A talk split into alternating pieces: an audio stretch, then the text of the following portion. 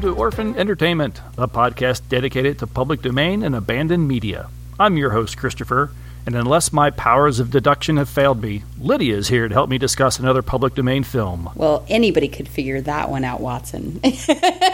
It was elementary, my dear. it was Lydia. elementary. Elementary. elementary Lydia. No, aw. well, hi. Hi, Lydia. Thank you for joining me once again. Always a pleasure to hear your voice. Yes. yes. it's your it's it's the humble uh, The humble Lydia. yes such No, a it- quality so hard to find no, of course, it's always a pleasure to get to discuss exciting or sometimes less than exciting films with you, Christopher. yes and we will get to that in a little bit on this one in particular before we go any further we should first thank everyone for tuning in and secondly to let them know that if they have not already they can listen and subscribe to this show via apple podcasts stitcher radio google play spotify you can go to podchaser.com i even think we're on iheartradio now Woohoo! uh, I think there's a few other spots too that I've I'm blanking on it. Pretty much anywhere that you can go and listen to a podcast, I'm pretty sure you can find us there.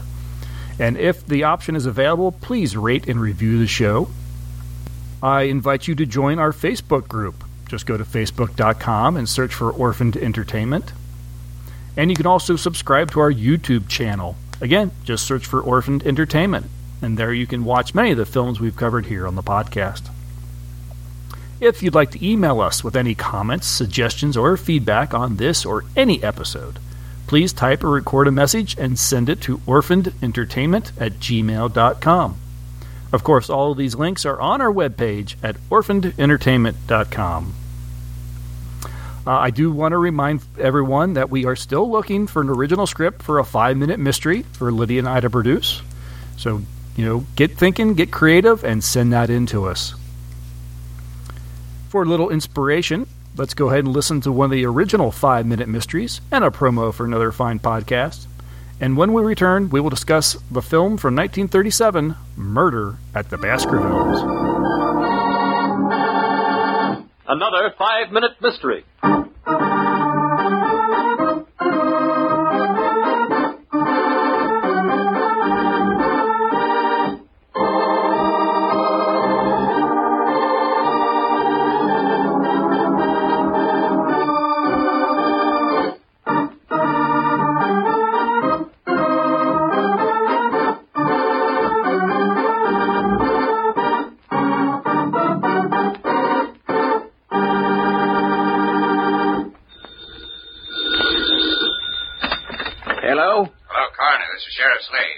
Sheriff. What can I do for you? Seems there's been some excitement out at the ex-bar dude ranch. One of them dude vacations as dead as a coyote.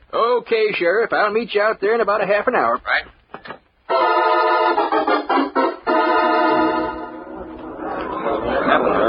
Well, here's the sheriff now. Hiya, sheriff. Howdy, Dan. Having some trouble out here? Yeah, I reckon it's not going to be any too good for my business either. One of the guests up and got herself killed. Where's the body, Dan? All right in the house here. Fella named Vaughn Calder. That's her husband. It's inside with her. Oh.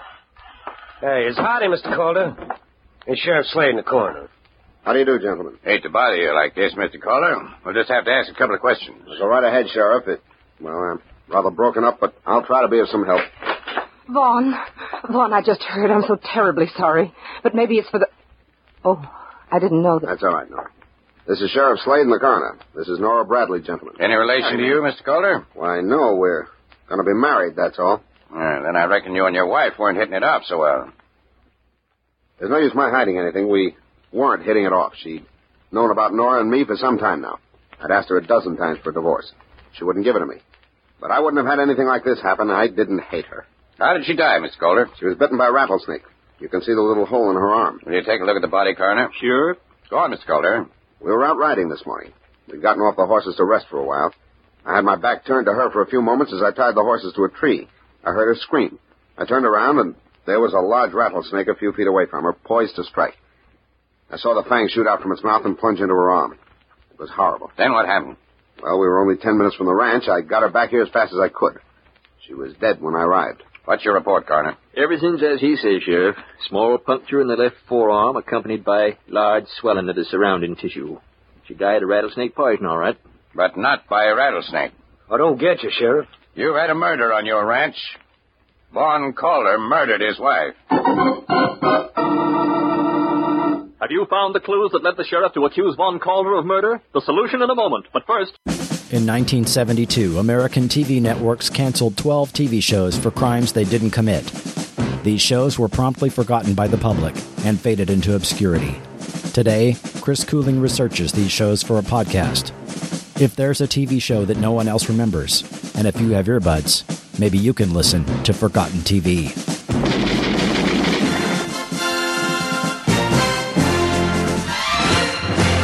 and now back to our story. What are you trying to do? The coroner just told you she died of rattlesnake poison. There's no doubt about that, Calder. But it weren't administered by a rattlesnake. You injected poisonous venom into your wife's arm with a hypodermic needle, then watched her die a slow, painful death. And like most people, you don't know much about snakes, Calder. That evil-looking thing that the snake shoots from its mouth is not a fang. That's just the tongue. Every snake has that, poisonous or non-poisonous. But the real fangs, and I said fangs plural, are two long teeth in the forward part of the mouth, which are never seen. If she'd been bitten by a real rattler, she'd have two punctures instead of one.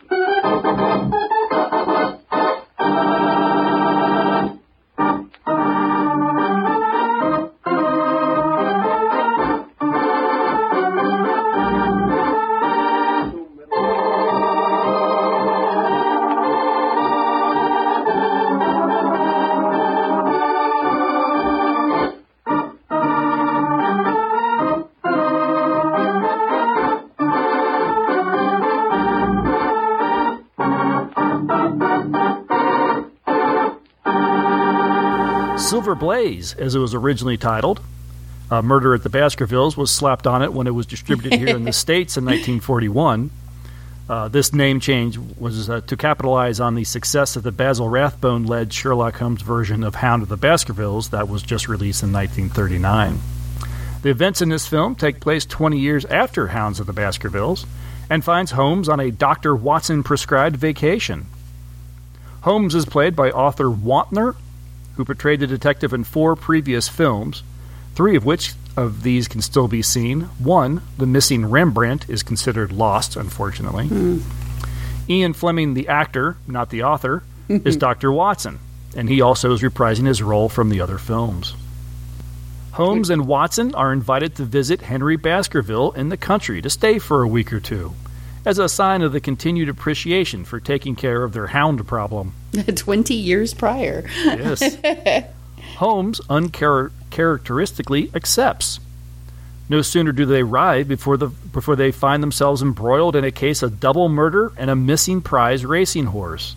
And all these machinations are instigated by Holmes's arch nemesis, Professor Moriarty. Now, there was not a great deal of, inform- of interesting information about either of our two stars, even though they had careers spanning 40 years. So let me uh, give you a little primer on Sherlock Holmes himself. Holmes was created by Sir Arthur Conan Doyle, and he first appeared in print in 1887's A Study in Scarlet. The character gained a great deal of popularity when a series of short stories began appearing in the Strand magazine in 1891. Those stories would continue through 1927, totaling four novels and 56 short stories. Most of the stories are narrated by the character of Holmes' friend and biographer, Dr. John Watson. Dr. Watson often accompanied Holmes on his investigations, and almost all the stories begin from Holmes's apartment at 221B Baker Street. Conan Doyle repeatedly said that Holmes was inspired by the real life figure of Joseph Bell, a surgeon at the Royal Infirmary of Edinburgh, whom Conan Doyle met in 1877 and had worked for as a clerk. Like Holmes, Bell was noted for drawing broad conclusions from minute observations. Though not the first fictional detective, Sherlock Holmes may be the best known. By the 1990s, there were already 25,000 stage adaptations, films, television productions, and publications featuring the detective. And that's only grown since then. We've had, what, uh, Robert Downer Jr. Robert Downey Jr. and Benedict Cumberbatch uh, take on the mantle of Sherlock Holmes in films and television. The Guinness World Records lists him as the most portrayed literary human character in film and television history. Wow. Even over Mickey Mouse. That's impressive. Well, human character. Well, oh, okay, my bad. Yeah. That's I guess that is a key point there, Mickey Mouse, human. Yep, sorry. human like, perhaps. Yeah. Now, Holmes, have you read much Sherlock Holmes? I remember reading some of the Sherlock Holmes stuff when I was pretty young, like uh, maybe a young to late teen. Oh, I remember kind of getting into a little bit of it. I was a voracious reader as a young human non-adult, and um, Sherlock Holmes was one of my favorites. So I had Oh, a, nice. a bit of time, I think, but around the age of twelve to fifteen, where I read everything I could find that was Holmes related, um, and I specifically remember the adrenaline of reading Hound of the Baskervilles and you know the it, there was we had these um, pocket classics little they were graphic novels about 30 pages long and that was one of them and I read that over and over and it had the imagery of the hound you know bounding across the um, The Moors. the moors and and like oh it's just you know oh just literally and i was thinking about it the, like yesterday i think and the chills just running up and down my spine thinking about reading that as a kid oh it, it's just yeah oh i you just uh, sorry, I know Yeah. there are a bunch of our listeners that are like, yeah, yeah, you know, and then there's some of them that are like, okay, weirdo, but it, he's just phenomenal to read, and then the little details. I mean, he like like Arthur Conan Doyle was like pre Michael Crichton really good at details. Mm-hmm. And so all the little things that you don't pick out, they're there in the story early on. And and Holmes will ask a question and it seems completely unrelated.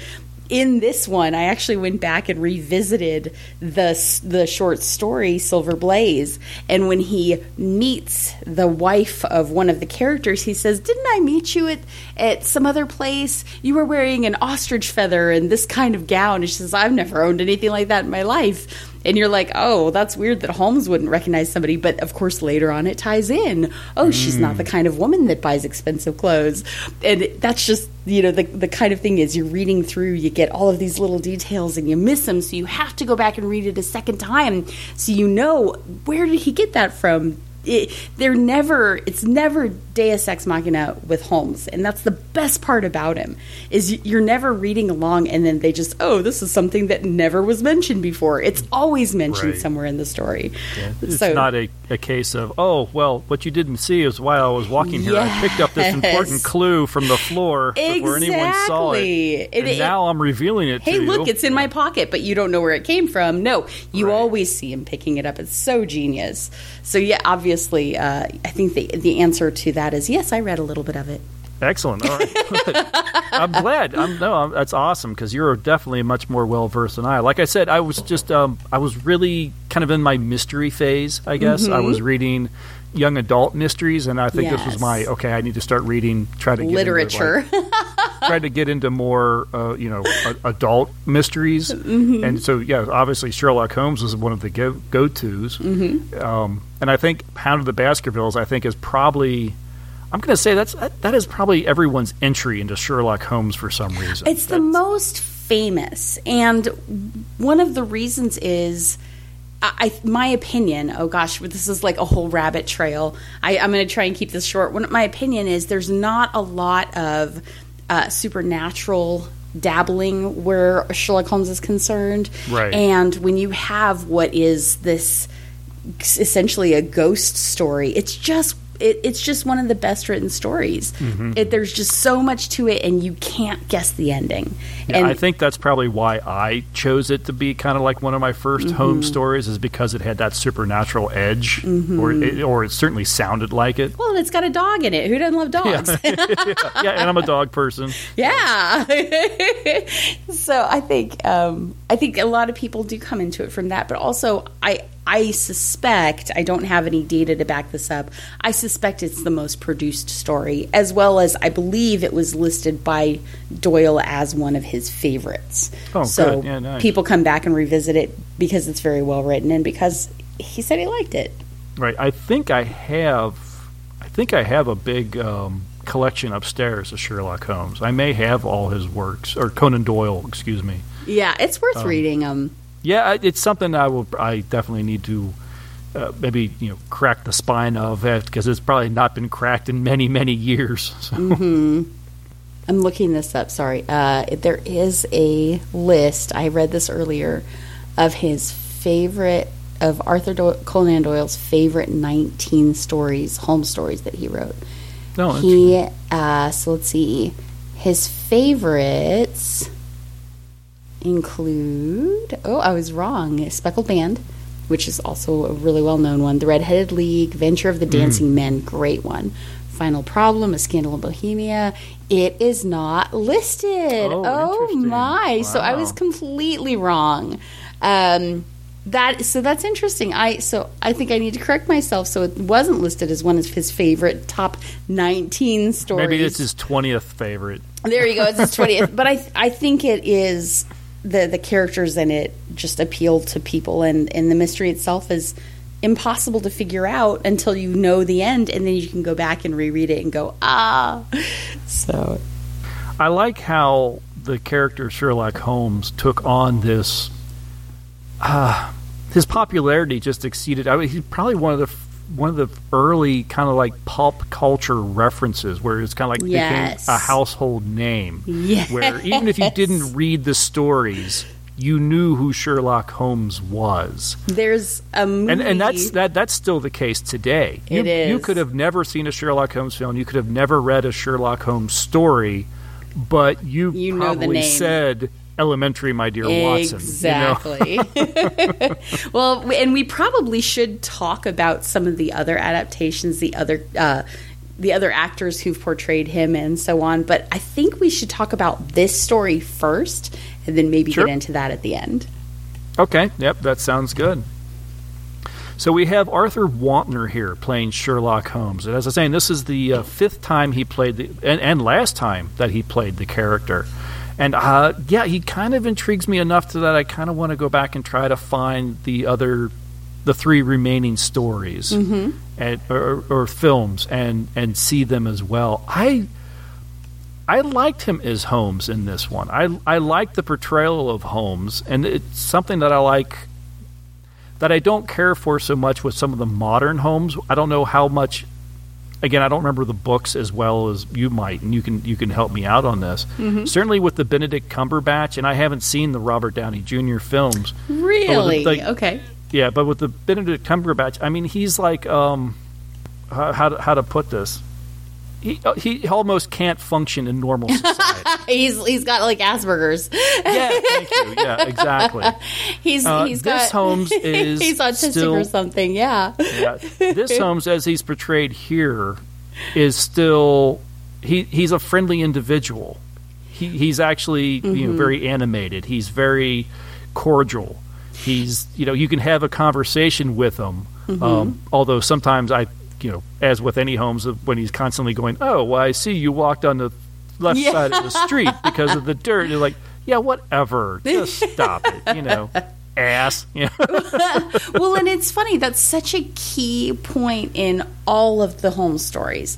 Um, a, a lot of it was interesting going back and rereading this particular one. A lot of the details in the stories he gleans out of newspaper articles, Mm. and so you'll have this long section of exposition where he's saying, "Oh, so here's what happened as I read it in all of the newspaper articles." Well, bear in mind, Holmes was created in the 1800s. There was no TV. There was no radio. Right. If you were listening to music, you were listening either live music or on a phonograph, and you didn't get news stories and snippets. They didn't even have those little, you know, the Daily World News before black and white Right. films in the theaters. This was all everything was done by the newspaper, and you would have two or three or even four issues of the newspaper released in a day. And especially if there was something really big going on, they'd re- Right. release special editions. And so Holmes could literally sit in his in his wingback chair at 221B and just get another newspaper and read everything that was going on and then an hour later get the next one and see what had happened that was developed that was newly developed.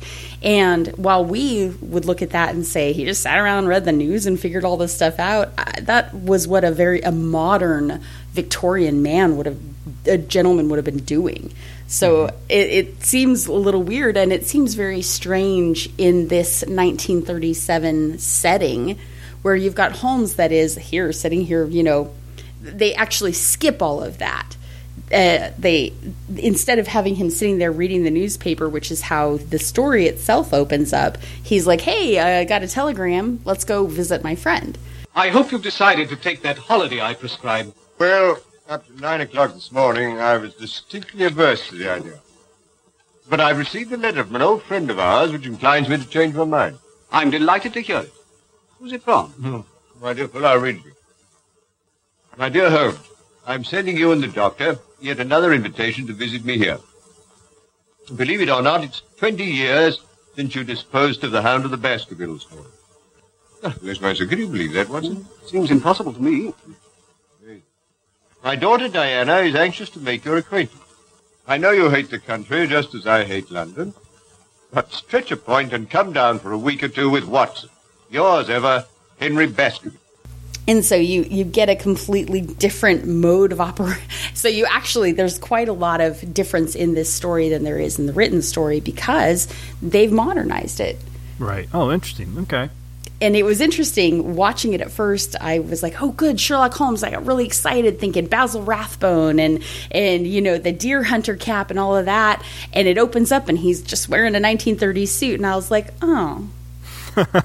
But it it reminded me, or rather, it made me realize that Sherlock Holmes has been modernized since it since he was written. Mm-hmm. In the Victorian era, he was Victorian. In the 1930s, he was a 1930s gentleman. In the 1960s, he was in, he was from the 60s. And you know, as it's come up through time, actually, interestingly, the Robert Downey Jr. movies are the first ones that didn't. Well, that's not true. There's one other one that didn't modernize it. But every other release of Sherlock Holmes that I can think of has modernized him. Right. And so Yeah, that's- that's right. Robert Downey Jr. is kind of a period piece. It isn't. It's very period piece. Um, there's one other, and we'll talk about that one in a little bit, I think, because it is hands down my favorite. Okay. um, but yes, his character in this one is different. He's not. He is actually a very quintessential 1930s man, which he uh, he's just modernized Mm-hmm. and every every uh, what's the word of it? Every iteration of him since has been modernized, if not in fashion and setting, at least in personality. Right. So it is interesting. He's a very laid back, intelligent. He's not. There are no quirks to this Holmes because in the 1930s that would have been that would have alienated people. I think when you know in certain definitely in some of the more modern um, interpretations of the character, like when you get up to the Benedict Cumberbatch with Sherlock, they tried to give him an excuse for being as detail orientated as he is. Mhm. They try to give him an excuse for being as intelligent as he is, Mm-hmm. Mhm. and so they do this sort of like high functioning sociopath kind of Yes. thing or whatever. But he has to be like that, or else the stories don't work. He has to be able to notice a ridiculous amount of detail that the average person wouldn't notice. Or right. But I I don't agree that you have that you can. How do I put this? You I don't, have to make him unusual to make him that Yes, you don't have to make them make him somebody that you one wouldn't not want to be in the room. yeah, that's. I think that's fair. I mean, I've watched some of Sherlock, and it's like, wow, this is really interesting. This is really great writing. I'm, I'm And he's really a total sucked jerk. and- yeah, but he is a complete ass. He Yeah, is. exactly. And I think they, you know, like I said, they modernized the personality. The Robert Downey Jr. ones are um, ostensibly set in Victorian England. However, the character personalities are not Victorian. Per- they're not Victorian in the way that they compose uh, they comport themselves. They're very modern, and the language, of course, is a bit modernized. But um, the the way that the people act from place to place. Of course, his his extreme knowledge of of fighting styles and his ability to predict people, his ability to tell from listening to a person that they're limping a little bit are all. I mean, it's essentially he is Iron Man or he Right. is Superman or Captain America, Right. but just wearing you know Holmes's clothes. Right. Um, but but in the original in the original writings, he is incredibly intelligent. But he's intelligent in the way that he is able to assimilate facts to Mm-hmm. create theories that he then goes and tests. And you are right. That is what this Holmes does. Mm-hmm. He, you know, he is looking around at the details, and he as he learns more, he goes, "Oh, okay." And then he tests his theory, and then if that works out, then he tests his next theory, and that is what you see in the original Holmes. Right. Okay. But yes, but this gentleman portrays him in a way that he still just seems like he's an a normal ordinary person.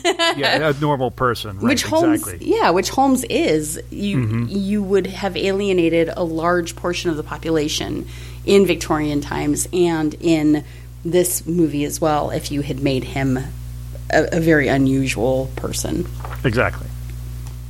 So yeah, that is something I definitely appreciated uh, in this film, and, and and I guess in the, I'm trying to think how many other Holmes-based films I've seen prior to this. Probably not as many as I kind of would like. Um, I've seen The Hound of the Baskervilles that you know I, I had mentioned in the uh, in the Mhm. introduction with the Basil Rathbone. I remember watching. I'm sure I've seen that several times. Mhm. Um 'cause I, again, I mean, how do you escape that one? It's beautiful. Yeah, absolutely. But I'm not sure 'cause Basil Rathbone portrayed him multiple times, did he not? He did. Um, most famously, of course, for The Hound of the Baskervilles, but so much of what made him so popular was he looks like Holmes is described, and then Mhm. of course he's just a phenomenal actor. We all know we all know about my you know crush on Basil Rathbone, so well I won't revisit that if I can avoid it. Um, but he he is one that is I think keeps very true to the character. This I didn't actually care for Arthur Wontner as Sherlock Holmes. Okay. Because I found him a little boring. Mm. Um, I, I he he didn't engage at me as a person. It, he, yes, he was able to, you know, explain all the details, but they didn't make him interesting as an individual. I thought Right. Watson is a little bit more individual. He's a little bit more engaging, um, Hmm. and it's sort of like you've heard me talk about Doctor Who and the companion. Watson is the human companion for Sherlock right. Holmes Oh, yeah, sure. He's the one that has to be there so that Sherlock Holmes can explain how he came to all of these conclusions. You have to have him, or the premise doesn't work. It's just a guy saying, "Oh, this is who did it," and then walking out the door. Right. and and Ian Fleming was was fine. He was he was a good Watson. He wasn't an exceptional Watson to me. No, he didn't have a whole heck of a lot to do. Uh, um, and that's actually a problem, I think, with the Watson character. When you have someone like Holmes, and like you said, he has to be that one that Holmes explains everything to. Mhm. But by doing that, you kind of make this guy that's supposed to be a doctor of medicine, you kind of make him look like an imbecile at times. hmm I think that's one thing that we, I know we're not here to talk about Sherlock. That is one thing that they do very well in the modern one is they make him not stupid. Uh, they make him very, very human, which makes him much more endearing. Even that I think it, it's sort of backwards. They they switch it around so that in the modern retelling, Watson is very interesting and you, you really have an affinity for him and Holmes is kind of this strange person that you're like you're weird you know as opposed to a really intelligent doctor that can't understand some basic things in the stories Holmes relies on Watson quite a lot to confirm what he thinks is true about medical parts of the cases so he Right. does serve an additional purpose um, but I'm trying to recall When I think he uses him more as, as a sounding board too, doesn't he? I He mean, does. It's a little bit more of that. You were saying that Holmes likes to, you know, okay, he'll put put out a theory, and you see if Watson can put any chinks in it. Yes. You know, do you, do you see any flaws in this theory? So he Yeah. uses them as kind of a sounding board and trying to get his opinion and whatever. Right. It, And that doesn't that- come across as well in this film. and and it does not. If for and from for that matter, from that perspective, Nigel Bruce is Doctor Watson, who is Basil Rathbone's Watson. He comes across as kind of an idiot, and it's he doesn't he doesn't portray Watson very well either. Um, the and this is a great time to talk about my favorite Sherlock Holmes, and that is of course the Sherlock Holmes played by Michael Caine, uh, or oh. I rather know, I know I've not seen. Michael Caine supporting Ben Kingsley as Watson in Without a Clue. If you have not seen Without a not. Clue, and I'm talking to all my listeners, it is not out of copyright. We will not cover it on this podcast. It is, in my opinion, the best Sherlock Holmes movie ever made. So, and that's saying a lot because I love Basil Rathbone. but if you're uh, if you have seen all the Holmes stuff and you're you know you know Holmes up and down and you enjoy the books, this is the twist that you won't look for. Do not read a summary before you watch it. Just watch it and enjoy it. oh, this is from 1988 without a. It is from 1988, and it has uh, Lysette Anthony in it, who you'll remember from Krull the Warrior King and some other movies.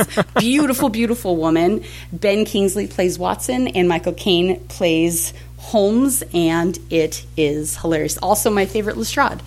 Uh, they, it, and I think what it what makes them all my favorites is that they, this version of the Sherlock Holmes story is so genius.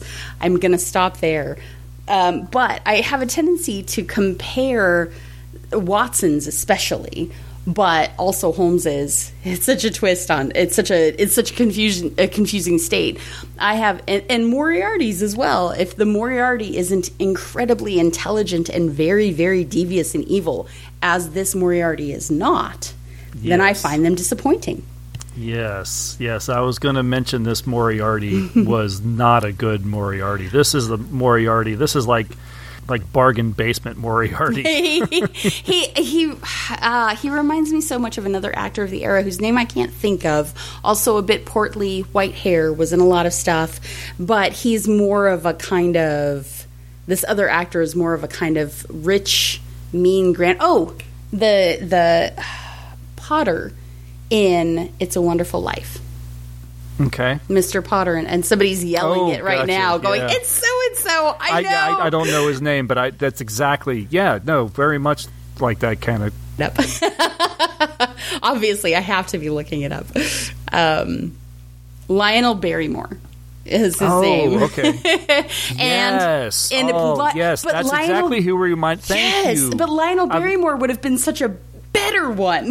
yes, but you, you're right. I was trying to think of who this guy reminded me of. I know Mhm. we've seen uh, we've seen some films with Lionel Barrymore in it, and Mhm. like, ah, yeah, that's exactly who. Now, now that you say his name, yes, that's, Mhm. Now, and I'm not saying um, that that Lyn Harding, Lyn Harding. I'm not saying Yes. that Lyn Harding is not a good actor. I am just saying he's not a good Moriarty. Uh, so you've kind of here you've got yet another not great person cast as a character, an iconic character Mhm. that is the only person that can match wits with Sherlock Holmes, who is the best known detective. Moriarty is supposed to be an equal to Holmes. Yes. And this guy in this film, this Moriarty was just one step away. Well, he was one mustache away from mustache twirling. well, and and this leads back into this the original story. The original story did not have Professor Moriarty in it. In the original well, yeah, story, I think that was. I think that was probably a case of. Oh, we're making a Holmes movie. We got we have to put Moriarty in it, right? But it it at a point in the movie, I think Holmes says, "Isn't this a little bit beneath you?" Yes. and Well, even Moriarty yeah, it is. says it is. it, it is. So to cut a long story short, if Silver Blaze wins the cup, I go out of business. I see. And you wish me to arrange that Silver Blaze does not come under starter's orders. Is that it? Exactly. Hmm. I must confess that this is a somewhat unusual experience, even for me. I've had some little association with the turf, really as a form of recreation. And I have found in general that bookmakers are an honorable body of men. See here, Professor, I haven't come Sit here. down. I presume you are aware that what you're asking is out of my usual line of business. I thought you were prepared to take on anything for a consideration. Quite. Depends on the size of the consideration. Well, I've told you what I stand to lose. What's your price? Ten thousand pounds. Pretty steep, isn't it? It's not my custom to argue about these matters, Mr. Stanford. Take it or leave it. Yeah, well, and for him to like it, you never an interesting point about Moriarty in the stories is he is never in it just for the money ever. Mm-hmm. And in this one, that's his only reason for being involved in this is just for the ten thousand pounds. Yeah, he, And he was almost like a, uh, a one of like a, a, uh movie serial villain. I mean, he was even in like he had his little lair that was in the Yeah. disused you know subway Which had station. no and purpose to it at all. no, but except that they could they they could figure out a way to put in the uh, the the elevator with the eighty the 80 foot drop. and,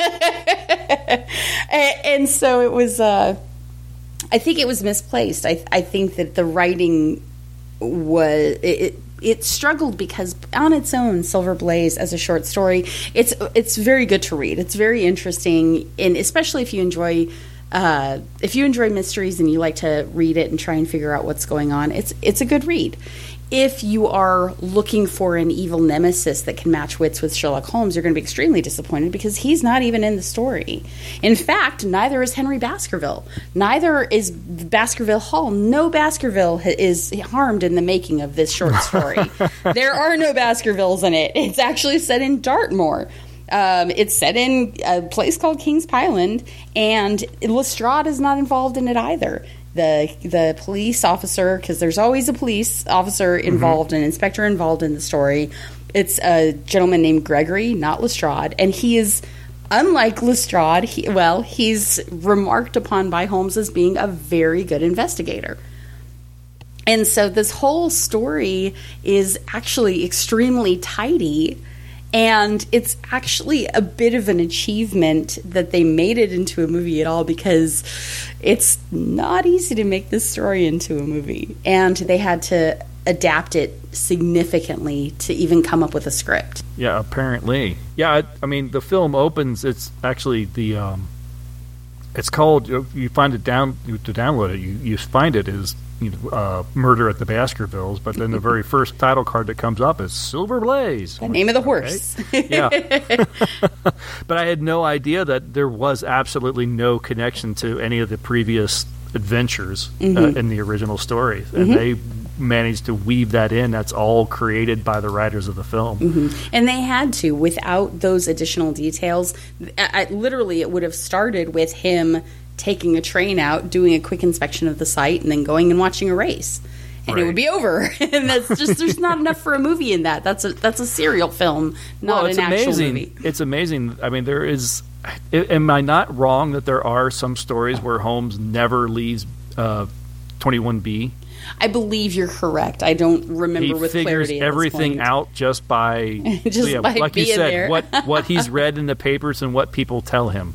Well, and, and that is one point with Sherlock with the new one where, you know, they've got a scene where Watson is reading through, what about this one? What about this one? And he's like, oh, the butler did it. Oh, she ran off with her lover, you know, and it's like most things, even in the in this story, in Silver Blaze, in the short story, he says, well, I wasted two days because I figured the horse would just turn up. I mean, obviously, I'm paraphrasing, but he, but yes, Holmes's inclination is to he's he, he is a wing. He's a wingback chair jockey. he Mhm. likes to sit in his chair, read newspaper articles, and figure out what happened. I'm sure it'll work itself out. yeah, well, and in this particular case, uh, the horse is just missing. They'll find it eventually, and then when Mhm. it doesn't turn up two days later, he's like, "Ah, I guess I'll go out and take a look." you want to go with me, Watson? Let's go out to the country. So to make this into a movie, they they it's so funny. The whole uh, so Lestrade is played by John Turnbull, who is portrayed as just he's a he's a he's a a ball on the end of a stick, I think is what they use for CG nowadays. it's like, oh, look at the ball and pretend you're talking to a dragon. That's what Lestrade is in this one. Uh, unfortunately, there's nothing remarkable about him. Oh yeah, and to actually and kind of really shoehorn him into this story, they have him. Oh, I'm they I'm retiring and I'm you know retiring to the country. I'm going to be a police constable out in the country. And oh, wouldn't oh we're going to be ha- going out that way. Maybe we'll bump into you. Like oh, gee, do you think? you think? and really, they did. They they just included Moriarty and Lestrade and the Baskervilles just to have familiar names to kind of Yeah, loop people yeah. into coming into the movie. And oh, all oh yeah, they, were looking to get butts in the seat. Exactly. Exactly. That's the from the title to the actors to everything else. My favorite part of this movie, I think, is the very, very beginning, which is an extremely poignant anti-smoking campaign. I did notice that. And so, you know, they they uh, Watson walks in and is like, "Oh, smoking is awful," and of course, Mrs. Hudson, "Oh, the smoking is awful." Well, I looked it up. Of course, I looked it up. 1930, you, um, the UK had the highest lung cancer rate in the world. Wow. People were dying from lung cancer at an unprecedented rate.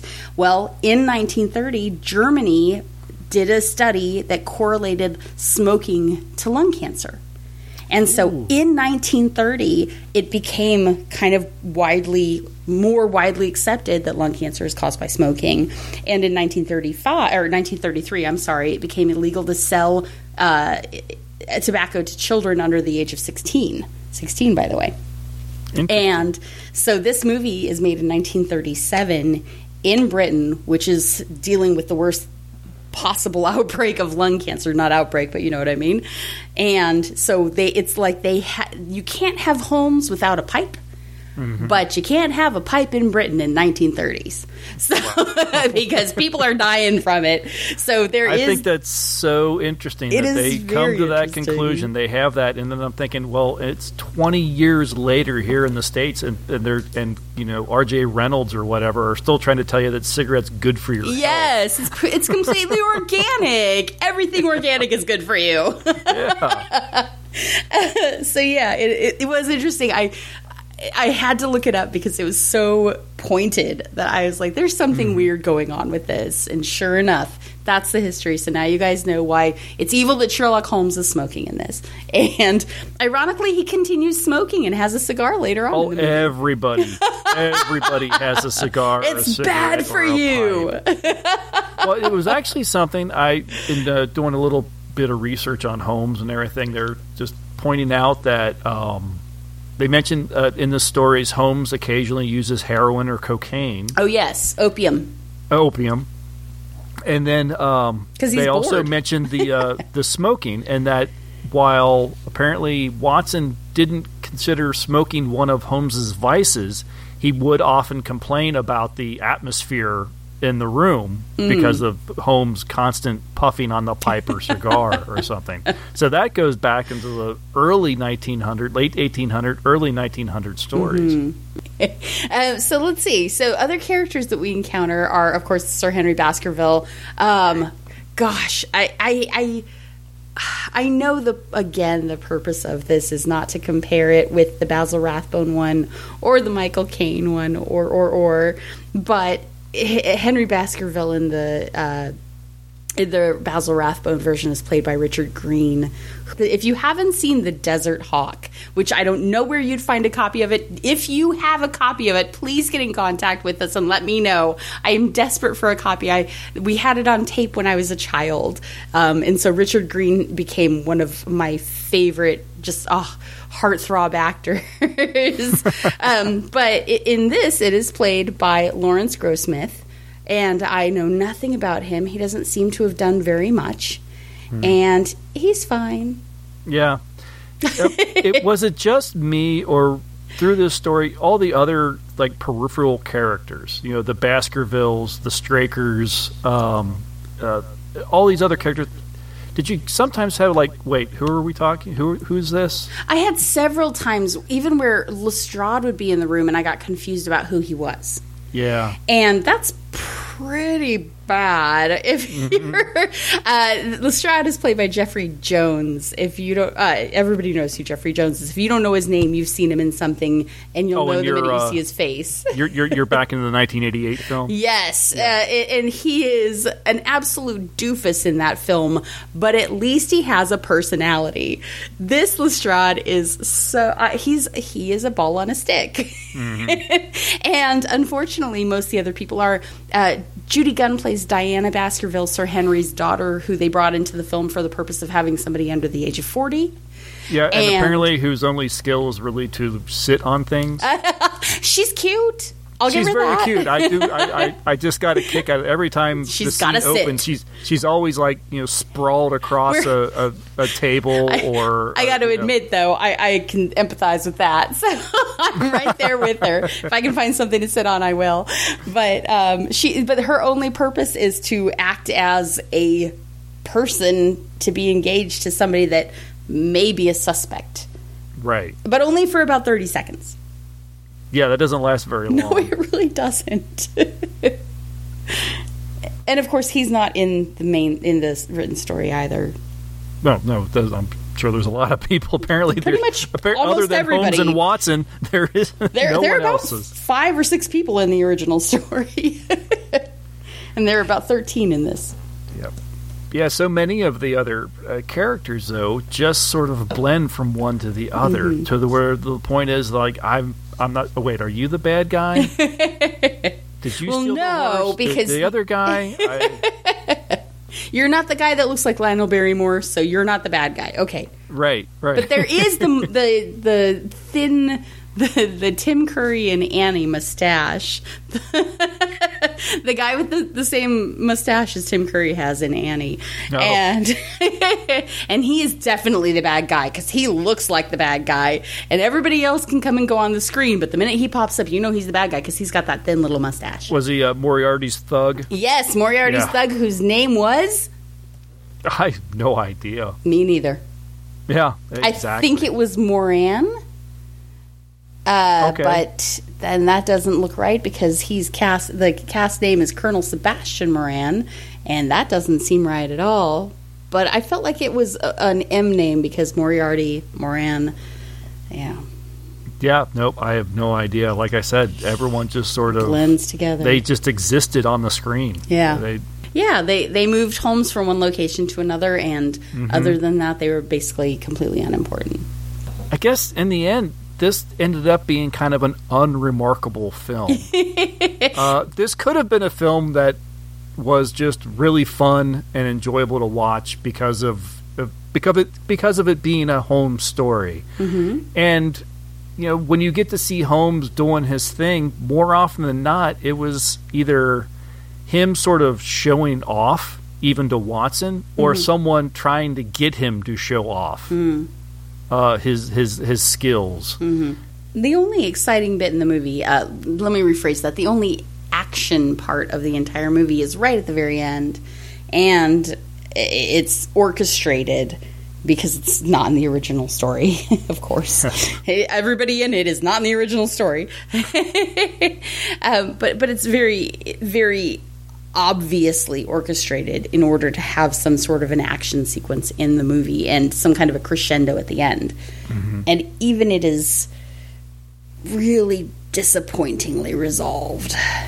Yeah, yeah. This is what it feels like. Some of those like really dime novel detective stories kind of thing. This that is this exactly it. Yeah, I couldn't Yeah. think. I couldn't think what it was I'd compare it to, but it feels just like a dime dime novel. It's you know, oh no, the bad guy's going to kill me. Uh, no, he's not because I'm the gun's Well, it- empty. yeah, and again, and here we are. We're back in Moriarty's lair. I, I said he, he felt like a one of those movie serial villains. Yes. was exactly how this ending was. It was Mhm. like, oh no, how will our hero escape? Yeah. and then in- next week, next week. Yeah. next week, it doesn't matter. He's just at the top of the cliff. He's not hanging off it anymore. Exactly. Uh, yep, that's exactly how it sort of wraps up. Yes. Yeah, so it was very disappointing. Very Mm-hmm. rushed, very disappointing. Uh, I'll even admit that the first time I sat down to watch this film, it couldn't. I couldn't even stay awake. Oh no! I, I kept falling asleep through it. Uh, I, I just realized I was watching it, and then I'd realize, oh, that was a long blink. Oh, you know, I have no idea what's going on. It, it, if you're watching it during the daytime, it's not quite that tedious. But Mm-hmm. it, it did occur to me as I was kind of writing up my notes for it that it it's more like a radio play.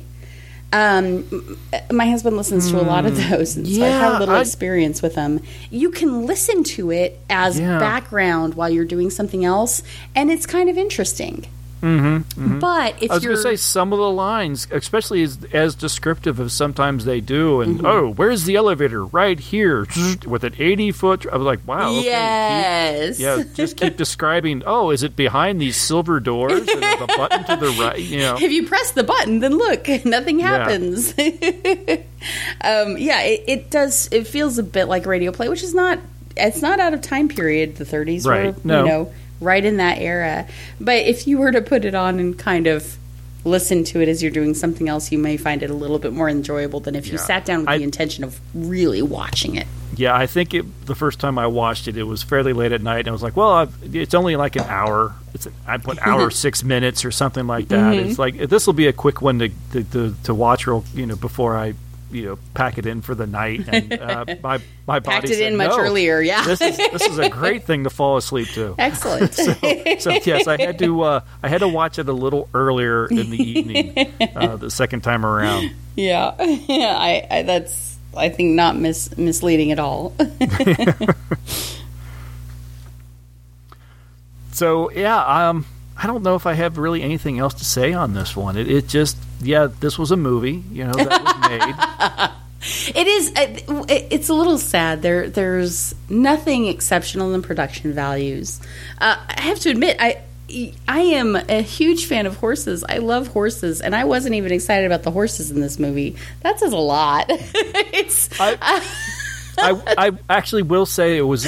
I I did think they did a kind of uh, a impressive rear projection of the horse race. When everyone they're they're watching the horse race, they weren't at the track. So the horse is racing, and it, it's Oh. just rear projection. That it's is just them in not front something. of Now, when when Holmes and Watson are driving in the, the car, obviously, of course, you can tell it's Yes. much too quiet and much too steady to have been in an actual vehicle. But I Mm-hmm. didn't even think about that at the horse race, so that's actually probably a, a production point in its favor. Yes, it was actually done pretty well. I mean, it, yeah, you can you can spot it if you're really casually viewing it. You maybe you might not even maybe it wouldn't jump out. It was, Mm-hmm. When I finally was able to watch it with any amount of attention, I was like, oh well, they actually did a pretty nice job of that. Yeah. I, I think I think they were actually just showing a horse race on a on a wall and having your act the actors stand in front. Wow, of it. interesting. So, like- I I almost feel like I should watch that clip again. Yeah, no, at first I thought, bothered. oh, that's actually a pretty impressive composite shot for the for 1937. I thought, Mhm. no, that's probably not composite. That's. but so yeah, I, I will give them that. But yeah, other than that, um, you're talking about production values and stuff. Even the sets and everything were so unremarkable. You almost get the feeling that even if this had been in color, everything would have been white and gray. Yeah, including the actors. Uh, certainly their personalities. I think so. I think I think it's it, it, it you know, as I mentioned, I think that they did comparatively well for ha- for taking a story that's essentially a 15 minute little quick do and trying to make it into an hour and 6 minute movie. Uh, they they they filled out the time and it wasn't painful. Right. Which sounds like a horrible insult, and really, it's not. uh, it, it, it's one of those things where if if I had all five of the um, of the Sherlock Holmeses that Arthur Wa- Wontner did, Wontner, Mhm. that's hard to say. I think I would be really content to put them all on in a row and just let them pay, play in the background while I was sewing something or while I was, you know, painting or working on something. I think that'd be a great use for them. But to sit down and really pay attention to a movie, it it's not enough to capture your attention. All right, fair enough. So we won't be digging up any of the other films for this show, I guess. Probably not for this show.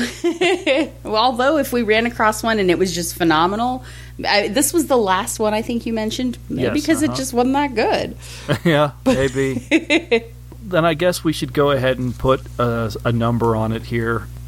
I'm only going to give it a two, uh, and that's that sounds really low, uh, but it's just yeah, it just exists. I mean, I Mhm. guess you could go as high as a three, but uh, I yeah, I'm don't think I'll ever sit down and watch this again or anything. Um, Yeah, I just my my my mind just w- immediately went to a two. Uh, I, I try to think of it if I were going to recommend a person on a scale of one to five, if I recommended that they spend an hour of their life watching this film, how likely am I to recommend that they do? I have to give it a one. By those, Okay. by that definition, it's not that it's remarkably horrible; it's that it's remarkably not good. It's bland. it's, It's very bland. bland. It's like, well, gosh, would you rather eat a piece of cake or would you rather eat a straw?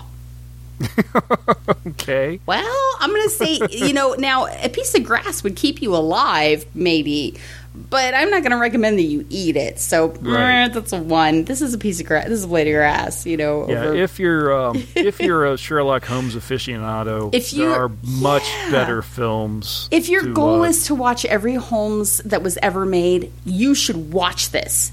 Absolutely. Yeah. If your goal is to watch only the ones that are really captivating, I would give this one a miss. Um, I, I will say that said, the the story. If if you were going to ask me, gosh, should I watch the movie or read the story? The story will take you probably 20, 30 minutes to read. Uh, so you'll save an, a half hour of your lifetime doing that, and I think it really is interesting. You know, again, I, I really enjoy Holmes. If you enjoy mysteries, it's worth taking a look at it and reading through and looking at the logic. I think that's fun. But if you're looking for a really good Holmes to watch, we've mentioned several others, and I think every one of them is a better choice than this one. Okay. Yeah, I think I will definitely go and see if I do have that book that I think I have, and, and see if uh, the Silver Blaze is in there, and, Mhm. and give it a read. You can also find it on Project Gutenberg. Uh, Gutenberg. Gutenberg. Borg, Borg. You can find it on Project Gutenberg. Actually, I think all of the Sherlock Holmes stories are available on Project Gutenberg because Mhm. obviously they were written in the 1800s. They're well out of copyright. So even though you can go out and buy them in any store, you can also just download them for free. Yeah, excellent. Good. All right. Well, then I guess that is going to do it. Lydia, thank you very much. I'm sorry this did not, especially being such a, a fan of Sherlock Holmes as you are, I'm sorry this was a, a little bit of a lackluster experiment. You know, it's really it was really fun because it let me go back and revisit a lot of the others. I just ah, you know, if you if you have seen I, I I do genuinely think that the Robert Downey Jr. Holmes is very good. I am not just a massive fan of Jude Law. I think he's fine. Obviously, he's cute, but um, I, I really enjoy his Watson. I think he is intelligent and ke- keeps up with Holmes very well, and also Holmes, uh, Robert Downey Jr. as Holmes, I think portrays some of the quirks of Holmes in Doyle's uh, stories, like you know, for example, the opium stuff. A lot of it is just intended for humor, and that's it's an adaptation. They've modernized him a little bit. Right. Uh, obviously, Sherlock, the series has won loads of awards, and they're well deserved. It's absolutely worth watching. I adore Watson in it.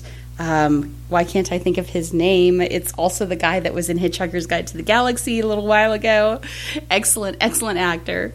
Uh, also, Frodo Baggins. Bilbo Baggins, I'm sorry. Uh, somebody's yelling his name at the radios they're listening. I know he's fabulous. I love him. If I ever meet him, I will have to apologize for this. But um, I, I there I can't think of a of a Sherlock Martin Holmes. Freeman. Martin Freeman. Oh, Martin, I love you. Um, uh, don't tell my husband. but any any Sherlock Holmes that's out there, if you haven't been introduced to Sherlock Holmes either in print or by some movie form, go out and and engage with that. You you may think you know about it because you've heard about it. That's like saying I know all about Star Wars because I've heard about it and I'm not interested in watching it because it's three hours long. Uh, yeah, you don't know what you're talking about, Gene at work. So, uh, but no, it's worth it's worth engaging in Sherlock Holmes, even if no matter what it is. If you go out and find something and and just give it a little bit of a dabble, it's worth remembering that Holmes is kind of the originator of all the the mystery books. If you've read Nancy Drew, if you've read The Hardy Boys, if you've watched anything Midsomer Murders or Rosemary Thyme, oh my gosh, guys, I totally have the taste of a middle aged British lady.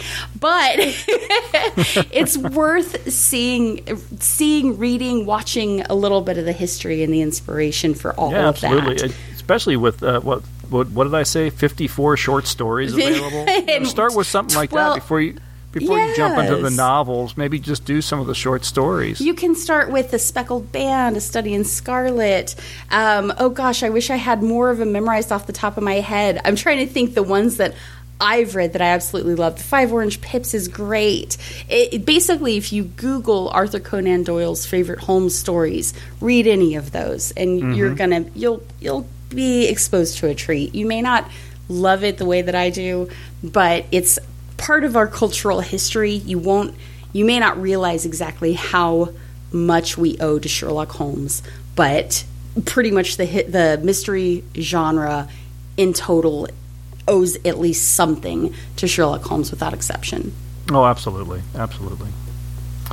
All right, well, that is going to do it for us. Lydia, thank you very much for joining me. This has been a blast as Thank always. Thank you. I'm so happy I got to gush about something I love. I'm so glad. I had no idea. And I learned a little something new about you. I had no idea Well, you had this you Sherlock go. Holmes, this love of Sherlock Holmes. Adventure so of the fun. Dancing Men. That's the other one. Great, great story. Do look that one Excellent, up. Excellent. Excellent. All right, everybody, we'll be back in another month with another fun film. Well, we'll be back in another month with a film to discuss for you. Until then, thanks very much for listening. Bye, everybody. Bye. Well, it's the most amazing case we've ever solved, Holmes. Elementary, my dear Watson. Elementary.